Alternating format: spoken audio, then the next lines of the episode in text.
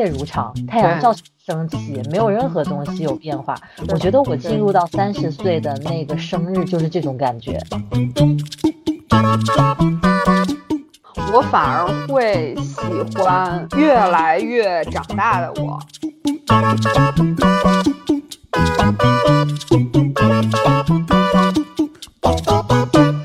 Hello，大家好，这里是 Lemon 电台，我是你们的老朋友乐乐。Hello，大家好，我是不是闷，我们又回来了。传统这个开场白，我们又回来了，让大家有一种安心的感觉嘛，这不是不好意思换吗？对对对，挺好挺好。今天开头想跟你说一个特别搞笑的那个东西，就今天哎，昨天昨天我买盒马的时候就。那个国内它不是盒马会有那个八八会员嘛，然后你在那个会员日买的时候就会打折。我是星期二是会员，所以一般我都是星期二买。然后昨天买的时候看到了一个特别逗的一个东西，就是它其中在卖水果那栏有一个橘子，他在前面写了个中括号，里面写许幻山同款。然 后这么会玩吗？现在都对，就电视剧里面那二十五块钱一个的橘子，盒马卖二十五块九两个，捡出自己的便宜是吧？对对对。然后我就觉得，哎呀，这个太会做这个宣传了。就是之前这个《三十而已》这电视剧不是特别火吗？我看了，你有没有看？我只看了一些公众号那种文章，但这个剧我没看。我看特别讨论度超级高，是是，当时在播的时候，它不是最后几集还是需要那个购买才能先看嘛？然后当时很多人都花了三块又三块，花了三块又三块。那看来这个剧还是非常受欢迎的，大家不能等。我觉得可能还是因为它的这个话题吧，就是三十岁女性的这个话题。你不觉得现在这个话题就是不光是这个电电视剧？到处都特别火，包括女明星现在都争相打造这种人设，三十加的姐姐，独立又自强，就那种感觉，乘风破浪是不是？对，你看他俩正好是差不多的时间嘛，一下子这个话题好火呀。是不是跟就是这两年所谓有一些女权，就是或者说站起来啦什么的？对对对，就是在这种信息的这种背景之下，大家会越来越关注这一块。对，就是市场也更期待这样的作品，大家看着爽。这个市场上女性用户就是消费的这个主流主体，这帮人看开心了，是不是比较那个一点？而且我觉得可能，特别是在三十岁这个年龄上的女性，是不是也真的挺需要一些这样的作品来去表达一些这个内心，是不是还挺需要的？我觉得是，我觉得就是说，嗯，时代也到了这个地方了。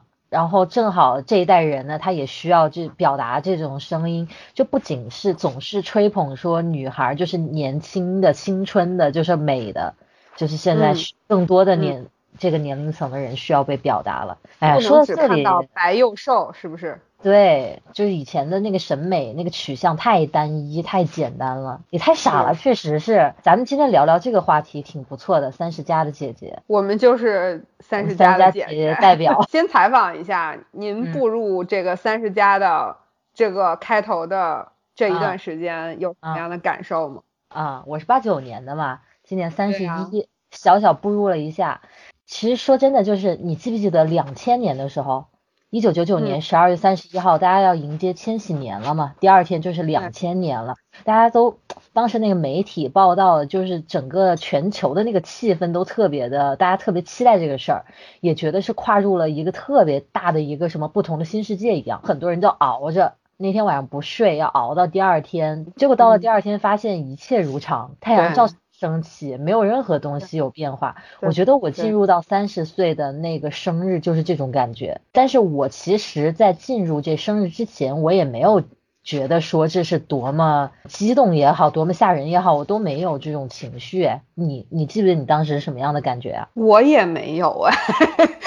两个迟钝的人，对啊，我有在我的朋友圈里看到我的一些朋友什么的，他们过三十岁生日的时候就会洋洋洒洒写一大篇，然后有的人是纪念自己逝去的青春，大概这么个意思，有的人就是说，呃，跨入新的一个三字头了，想想就觉得自己老了呀什么的，反正各种那个表达都有。我反观一下我自己，好像真的还没有哎。我反而觉得就是那种年度的变化，比如说从二零一九年到二零二零年，它不是十二月三十一到一月一吗？我反而有时候对那个概念有一个特别清晰的一个。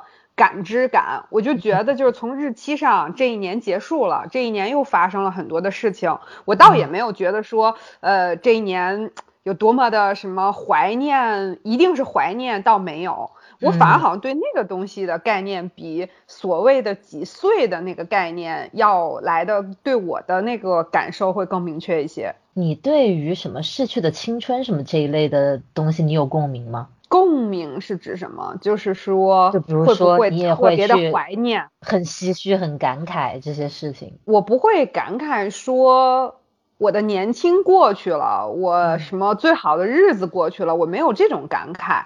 但我会发生那种，就是我之前跟你提过，我们当时六月份的时候是跟我就是大学里面几个特别好的朋友，我们在疫情结束之后约着就聚会嘛，然后我们六月份就聚了。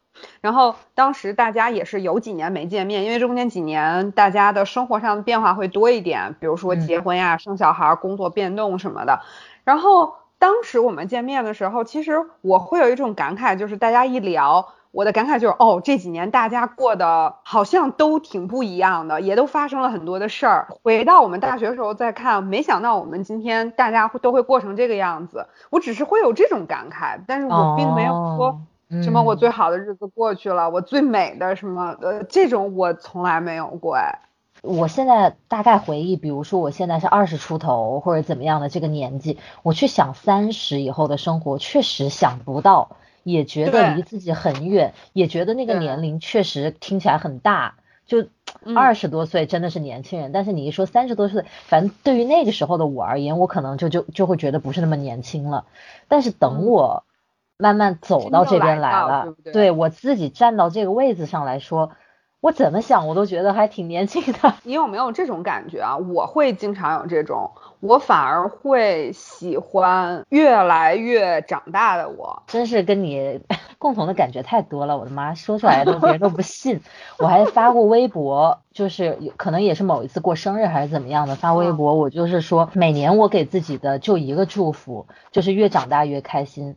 我也觉得我现在的我三字头的我比二字头的我要强了特别多，不从各个方面来说，我觉得自己很有进步，所以我特别不觉得我辜负了那段时光，因为走过来，我觉得我变好了，有这样一个感觉。就是我觉得就是每个年龄段都有它的特色，就是不能说是。我们离开了二十岁，来到三十岁，在三十岁时候就失去了二十岁的什么？但是我们也得到了三十岁这个时候又经历的一些东西啊，就是在二十岁的时候也体会不到三十岁时候，就现在我们这些生活你也根本不可想象。所以我总觉得，嗯，我现在自己内心的一些想法，然后对社会。对周边的一些认知，对什么亲人朋友的一些想法也好，或者对他们的关怀也好，我觉得都比我二十多岁的时候要成熟。我就觉得这是一个挺好的事情，所以我喜欢以后的自己。嗯，也很期待，是不是看到自己能有更多的长进啊，什么之类的，是不是有点那个自恋？知足常乐，好吗？安慰自己。但是你不觉得有这样一种可能吗？就是因为我们表达这样的观点，这么乐观的观点，是因为我们现在过得不差。谁都有过的高潮和低谷的时候，你也有吧？我也有，就是只不过这个都是很平常的事情。我听到我有一些同学，比如说他们在一起聊天什么的吧，就是跟我差不多大嘛，他们就会有。感慨就是觉得迈进三字头了会很焦虑，像我们俩是没小孩儿，所以我们可能生活上这方面轻松一些。有的他可能当妈了呀什么的，他要弄孩子，孩子还很小嘛，就比较花时间啊，比较事儿多一点。然后他会觉得有孩子啊，然后又有自己的工作，然后工作上也没有说像自己想的那么得志或者怎么样的，自己好像年轻的时候有一腔抱负，然后现在就过着过着，好像就是能一眼望到头了，就也感觉自己做不出什么改变了。他觉得一切过去了，就是他错过了那些机会。他没有办法去按照他想过的那种生活去过了，没有那个选择。你年轻的时候，你会觉得失败不可怕，因为你有年轻的资本，你未来有大把的时间。但是我有的朋友，他就会觉得我现在三字头了，我就没有那个奢侈的那份时间了。对于这种你怎么看？我总觉得焦虑这件事情，好像以前咱们在电台里也稍微聊过一些，对吧？嗯，就是我还是觉得焦虑这个事儿跟。起码对于我来说，跟年纪没有什么关系，而是我自己内心的想法，然后我想做的一些事情，嗯，我想达成的一些目标，我对自己的一些要求，我反而是觉得这些东西会给我带来焦虑。就是我倒不认为说年龄，我不知道是不是因为现在时间过得很快啊。就是我记得今年春节的时候，因为不是那时候已经开始疫情了嘛，然后都不能那个就是长时间聚会，我就春节的时候去看了一下我爷爷奶奶，他们都还在，都九就是我奶奶八十多，爷爷九十多，然后去看他们，然后这个呃我不是本命年嘛，然后我妈就跟我奶奶说说。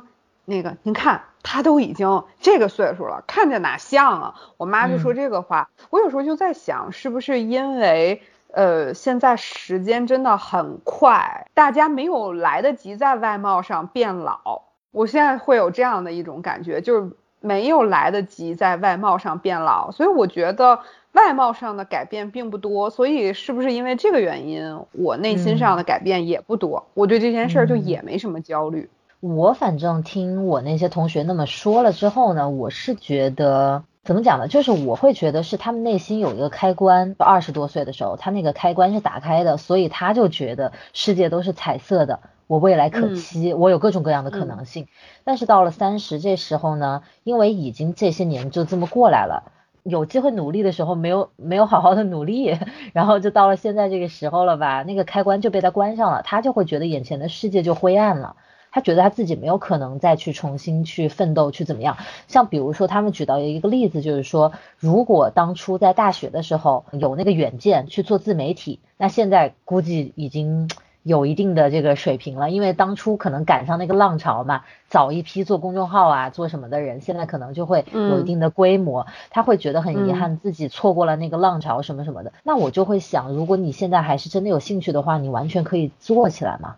就至少你有你有去试过，我觉得就像我们以前聊过对待焦虑这个情绪，我觉得你刚才应该也有这个意思，就是说你光去想这个事儿，你永远一步都不往前迈，那你只会越来越焦虑，因为时间也在越来越过，你你就年龄越来越长，然后这件事情就拖得越来越久，那只能越来越焦虑，因为一点实质性的进展都没有，还不如真的是想做的话去尝试一下，或者我觉得换一个说法就是。我现在学日语嘛，然后它就动词有一种叫意志动词，一种是非意志动词。什么叫意志动词？就是我为了一件事儿可以努力，我想让这件事儿成，它就是个意志动词嘛。然后有一些事儿是非意志，比如说时间的流逝这种事儿就是非意志的，对不对？所以我就在想，如果我们的焦虑点是在那些意志的事情上，比如说，嗯，今天。我这个日语有没有学的去背好单词？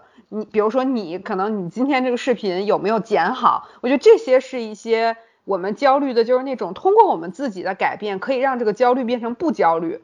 或者说，它是我们可以去改善的一个事情。我觉得焦虑点如果在这些事儿上，就是有价值的焦虑，因为这种焦虑会给我们带来改变，对不对？我们不可能一直让自己焦虑，就是我们总得说，呃，我做这件事儿，我就要做得更好。所以我觉得这种焦虑是有价值的。如果我们把焦虑点放在，哎呀，我今年又老了一岁，我都已经 三十几了。那这件事儿你不可控，也是没有任何价值、没有任何意义的一个焦虑。我倒没有那么乐观，说那一种那种能带给我们积极的那种焦虑，真的能让一些人做出一些改变。就可能他可能就焦虑下去，焦虑这事儿，但是他没有实际性改变。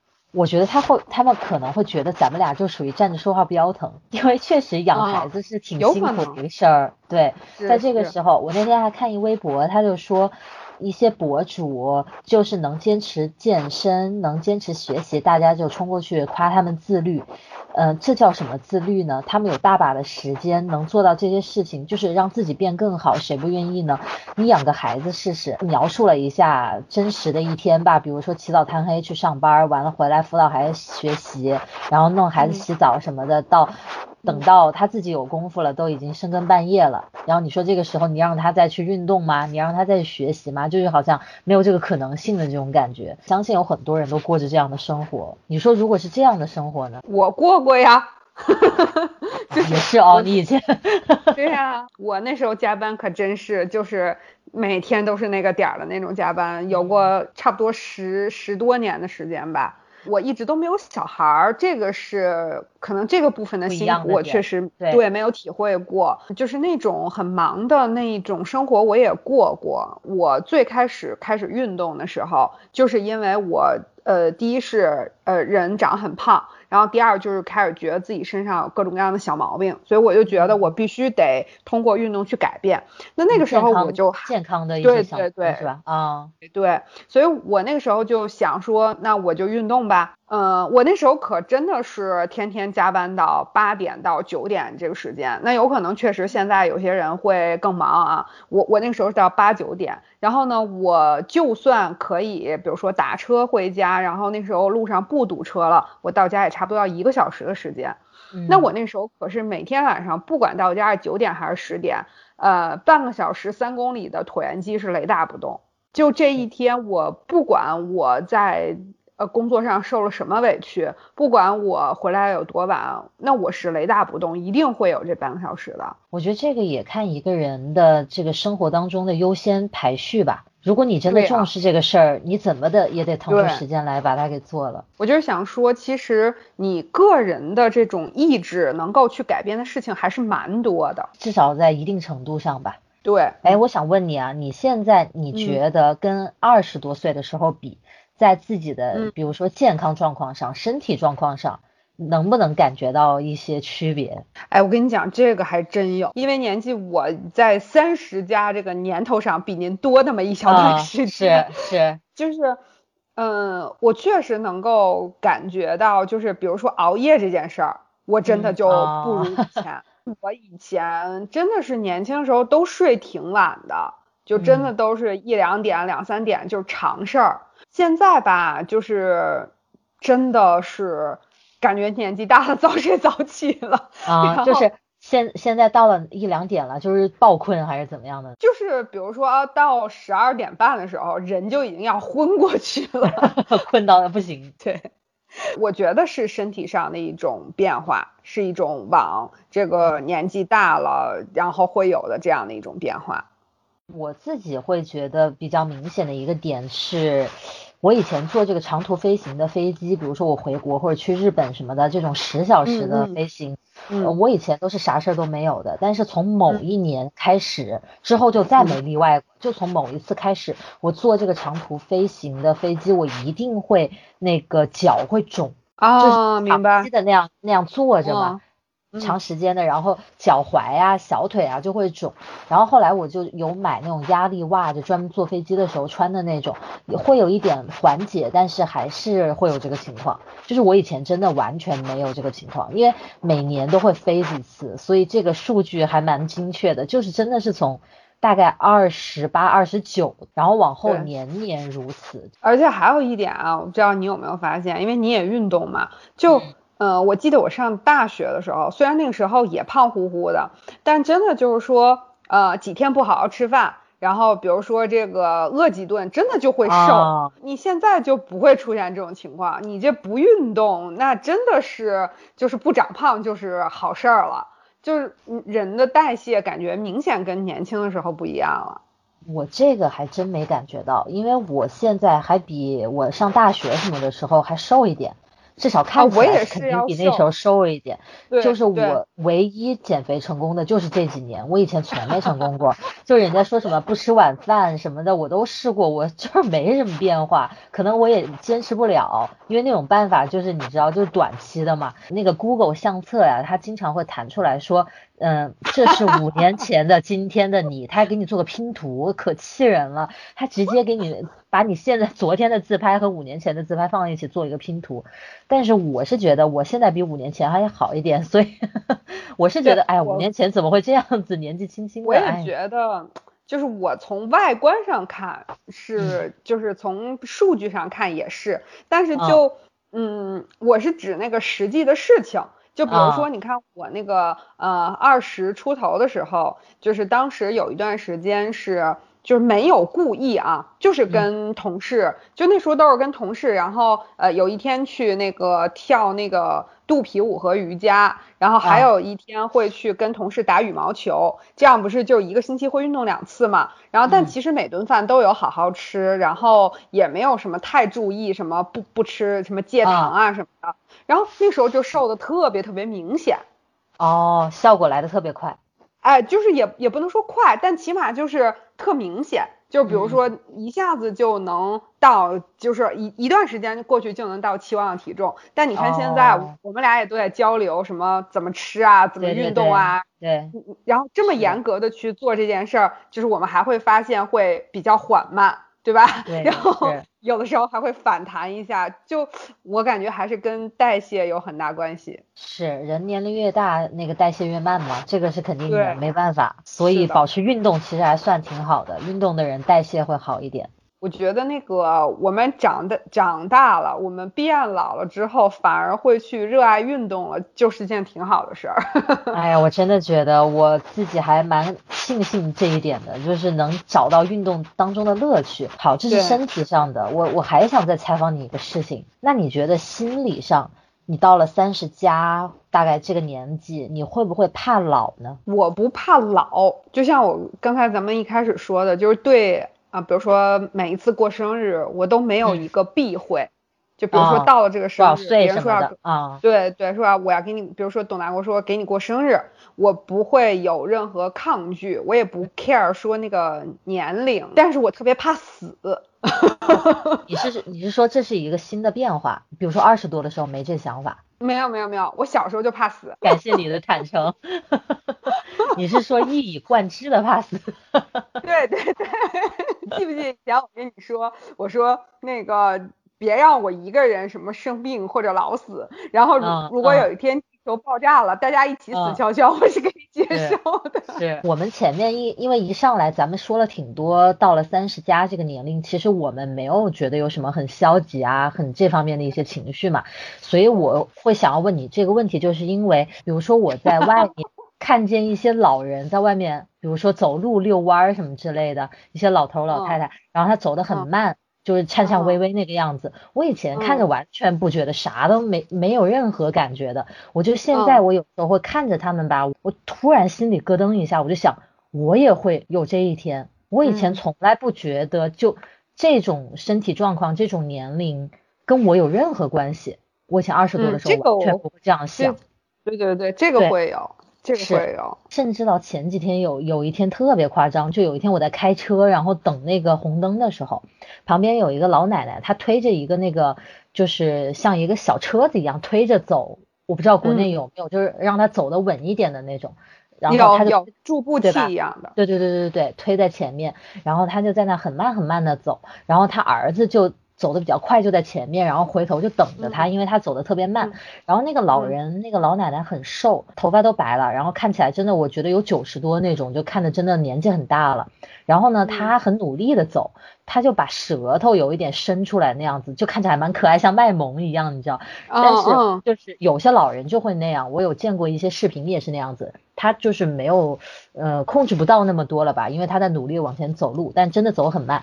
然后我当时就在车里看见他，也没有什么具体的想法，然后我就一顿爆哭，坐在车里。我一直没说过这个事儿。然后前几天有一天，我跟小哥提到这个事儿了，我就把前面那一幕都形容完了之后，我就说，嗯，我就看到了这个。我我也没说我爆哭了一顿，我都解释不明白，我不知道是一种什么情绪。但是我真的觉得是我现在偶尔会看到这种场景，我会有这种想法，就。也不知道是，比如说想到自己家里的老人，或者说想到自己的父母，也许有一天会这样，还是说想到自己有一天会这样，反正就是突然对老了这件事情有一点恐惧，很复杂的非常复杂，对吧？就是很难说清楚。我甚至觉得，你说死，它就是一个状态了，我就觉得那个是很干脆的一件事情。但是这个老是你在这个世上活着，你还是在这个世界里，但是你很多事情你无法随心所欲的去做了，就是你整个人甚至有可能无法自理。我会觉得那个状态让我想着我很可，我我很害怕，我不希望我自己有一天是那个样子的，就有那种感觉。就是如果你讲的是这个点，我觉得多多少少都可能每个人都会有那么一种心理吧。就是我经常也看到一些，就是但我特别神奇的是，我每次就会马上衍生出第二个想法，我就看到这些，我说，哎呀，这个如果人都有老了这么一天，这个老了之后，这些就是看起来很简单的动作都做不了的时候，是这个事儿太太难受了，对吧？那个特别是我姥姥，她在去世之前就有那个老年痴呆嘛，就是我是眼看着他的 老年痴呆就是越来越严重，越来越越严重的那种。然后我妈现在就是因为我妈是在照顾我姥姥的这个过程，所以我妈现在特别害怕一件事儿，就是老年痴呆。嗯啊，我妈现在就是呃利用一切的方式方法和机会去 让自己。就是保持活跃的思维，然后什么的，就那些，对对对，嗯，就是这个东西，我觉得可能真的是每个人，特别是你身边有老人出现过一些老年，就是很恐惧的状况，对对对对，我觉得都会有这种心理，可能确实会有。然后我很有意思的是，我马上会衍生出第二个想法，就是。我不要好好锻炼身体了，真的就是早早开始那个预防是吧？说到这个，我真的想到就是因为我家是老人，爷爷奶奶一辈儿都不在了。因为我爸妈都是最小的孩子，所以他们都年纪很大。然后呢，我记得以前就是我外婆，她她年轻的时候是一个特别性格特别好的那种，特别开朗的、特别明理的那种人，然后思想也非常开放。结果到她年纪大了之后，她就好像换了一种性格，也是人变得越来话越少了。然后呢，也是就是好像很多事情你跟他讲道理都讲不通，他都变得特别固执。好像有一些老人是会有这个情况。然后我妈他们就开玩笑就说他是不是老年痴呆了呀什么的，就当时那么说他，他就说我才没有老年痴呆什么的。他确实他应该不是老年痴呆，但是不知道怎么就是性格就有有一些变化。然后呢，我就。记得那时候也是到他，嗯，可能最后那一年了，还是怎么样，身体也不是那么好了。有时候我跟我妈出去逛街还是干啥的，她就说到我外婆这个情况啊，最近又有一些什么什么样的事儿，怎么怎么跟她讲道理讲不通，她就我妈就用一种比较有一点惊恐那种口气就说，哎，你说为一个人年轻的时候那么好的一个性格，老了怎么会变成这样子呢？我以后会。对，他说我以后不会变成这样吧，因为他现在是一个做儿女的人，他就觉得我外婆那样子，你根本跟他讲不了任何道理，他很怕他变成了那个样子，我跟他讲不了道理，他觉得我就成了他现在这个心情这个角色了。我当时听我妈说这些话，我就认完全无感的，我也不觉得，就是真的是那个年纪你就觉得这些事儿与自己无关，但是我现在一想到，哇塞，我真的是。嗯，就是我爸今年退休了，然后我妈还没退休嘛，我就想啊，退休了，在我心里，我就真的觉得一个人退休了就是一个老了的人了。然后我觉得我爸退休了，我就会把一些老了的一些事情跟他联系到一起，我想着我就觉得特别可怕。我觉得这是真的是我三十以后会有的一些。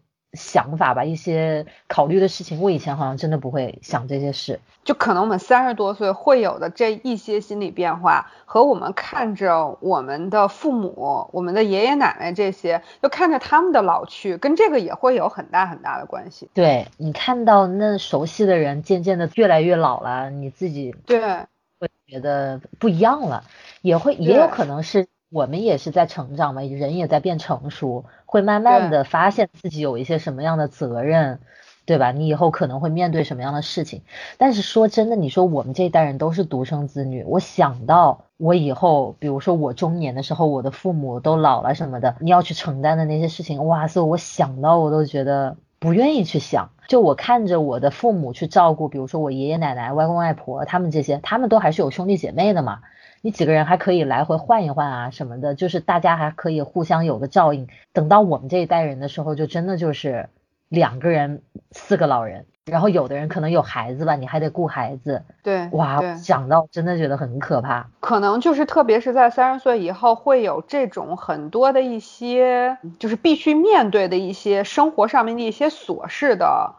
来袭就会有这样的一种感觉，对，因为就是像董大国，他比我年纪大的会多一点嘛，所以就像他的父母就会已经开始了需要我们去照顾啊。就是我前一段时间不是比较少录视频嘛，其实跟这也还挺有关系的，就是跟他父母那边出现了一些比较多健康上的问题，我们都要去花很多的精力，就跟这个事儿也是有关系。嗯，我觉得就是。我倒还好，我觉得不知我这人可能就是那种，我不知道你会不会啊，就是如果这个事儿没发生，听起来你就会觉得，或者说看起来你会觉得很可怕，然后很担心。但其实这件事情，呃，走到你面前了，或者说赶到你面前了，你就会去处理这件事情。对对对，我就是这个恐惧是有形状的了，你就去找解决方案了。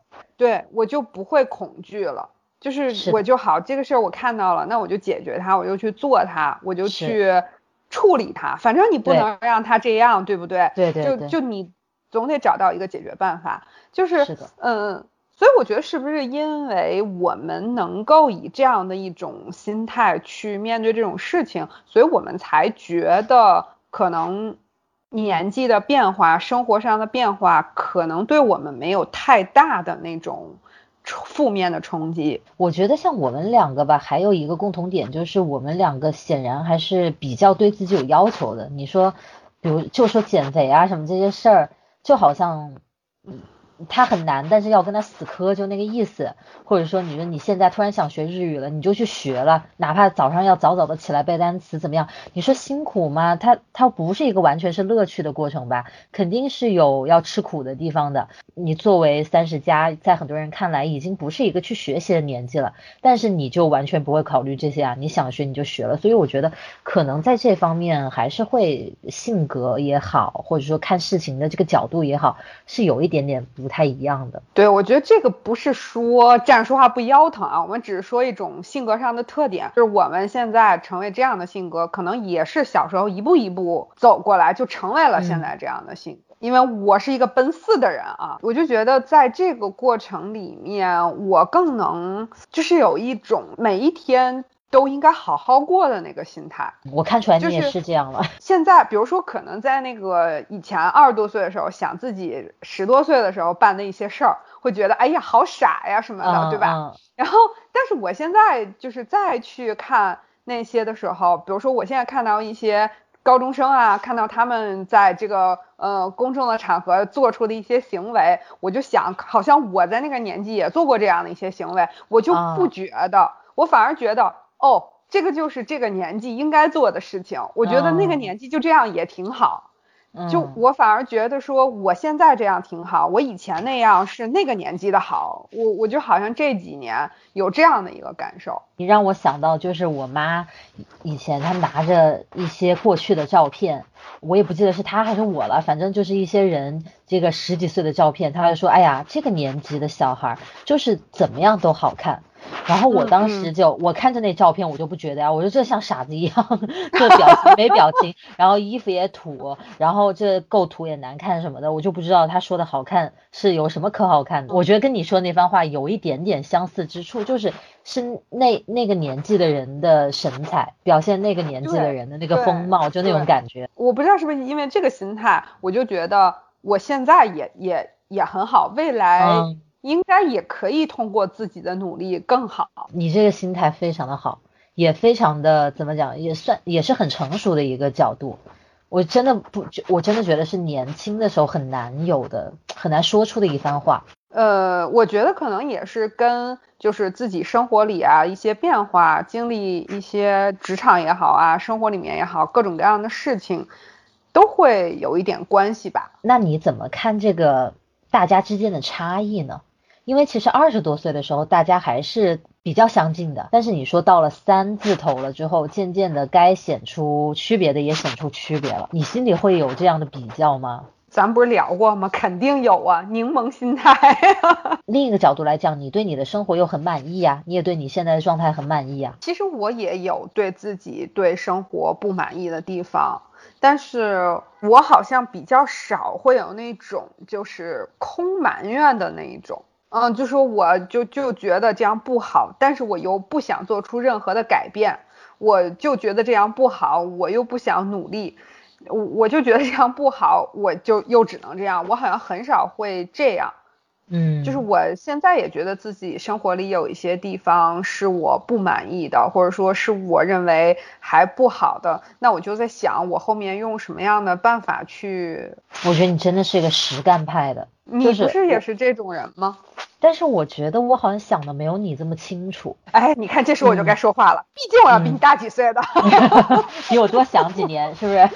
所以想的清楚一点。对，让我少走弯路。哎，其实你说到这个，我今天还在看那个《乘风破浪姐姐》，其实我已经好几期没看了。然后我今天又点开看了一下，就还是觉得你不管你怎么说，这节目是已经定好的剧情也好，是有签约也好，我特别。容易被别人的努力感动，我是那样一种。比如说，我甚至就是看任何的现场演出、话剧啊，什么杂技都可以。现只要是现场的，一旦那个演员他特别的投入到了一个忘我的地步，我看到这种我就特别容易热泪盈眶。然后这个节目里面他们真的很拼嘛，你都别说三十家，那人家四十家、五十家的都那么拼。我真的觉得每次看这个节目，我真的。真的觉得年龄就是个数字，没什么别的，就是他拼的人，他真的就是拼，不管是多大年纪，他一定做到他的最好。我觉得这种真的蛮给人鼓鼓舞的感觉的。我也会觉得，如果我是二十多岁的时候有这份鸡血的话，可能我也会更对，对不对？更努力一点。对，所以你看，为什么我们要去？要去怀念二十岁呢？明明现在我们的想法更成熟更好啊，就跟你有点类似，就是特别容易被那个积雪的那种事情，对对对，打动的人。对，就包括我以前在那个大厂工作的时候，就是呃每年就是年会 CEO 啊什么的，总监啊上面会去讲一些东西，或者是小规模的，比如说在总监这个团队里面，大家再去去回忆一些东西，看到一些。这个数据看到一些什么照片的时候，我都会热泪盈眶，就是那种特别容易被鼓舞的人。我发现我们两个那个共同属性不要太多，所以说我们两个有很多想法一致，就是这样子，因为太太相似了，有很多事情。哎呦，这个还是挺神奇的。其实我们这个电台，就是大家可能有时候会觉得，就是没有什么太多思想和意见上的碰撞，然后因为都说一样的话。我觉得这个也挺重要的，尤其是女生之间，有时候总是自己好像有一点点底气不足，然后有一个朋友特别鼓励你，就我也是这样，大家都是这样，哇塞，那瞬间那就干吧，就是特别有动力那种。是的，咱们这电台不是这这么来的吗？对不对？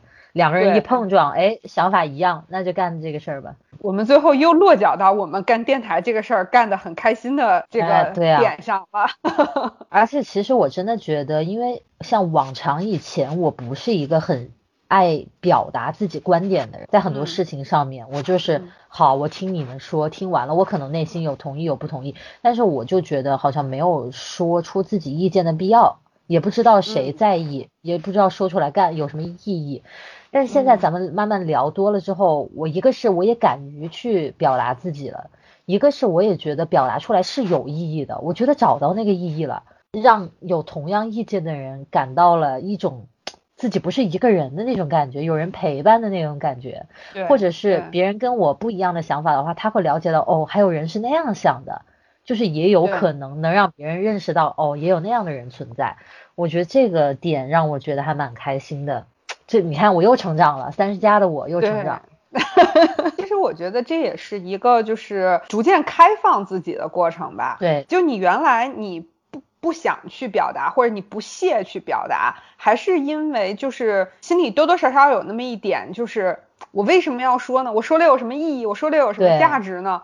就是我就是这么认为的。就是会有一点所谓拧巴的成分在。嗯，但现在就我是什么想法就怎么去表达，我的想法是这个样子，你也可以有你的想法，我不会去强求你，就是大家都是一个逐渐开放的一个过程。包括像我前面聊的那种稍微沉重一点的话题，像什么家人老去什么的，就以前真的就把自己放在这个家庭的一个小孩的那个角色上，就有很多事情与自己无关，反正有大人，就那些事情不需要我去操心啊，我就是把我这点学习干嘛的事情弄好就行了。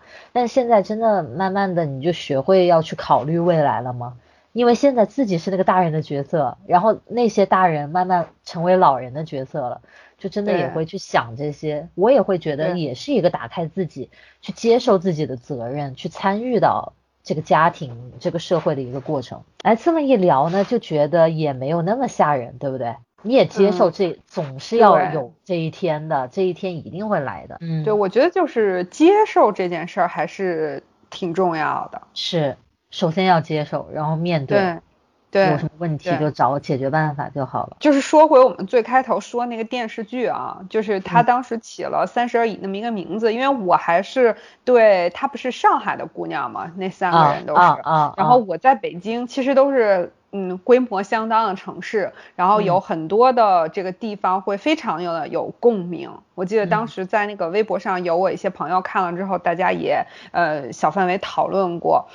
就是，但我当时看完之后，我就会觉得，其实这个电视剧里面讲的这些事情，不是说一定会在你三十岁之后才会为难到你，或者说才会让你感受到生活的痛苦，而是说它有可能就是时时刻刻都有可能发生。你可能到四十岁、五十岁又会遇到新的问题，有可能你再转头去看，会比三十岁的时候还难。但是可能你在四五十岁的时候，你又觉得那也不算什么。这真的就是你遇上这个事儿了，就像你前面说的，你这个事儿来了，你就去不怕它了，你就找办法去了。遥望未来，你会觉得，哎呀，老了好吓人啊，长皱纹怎么办啊？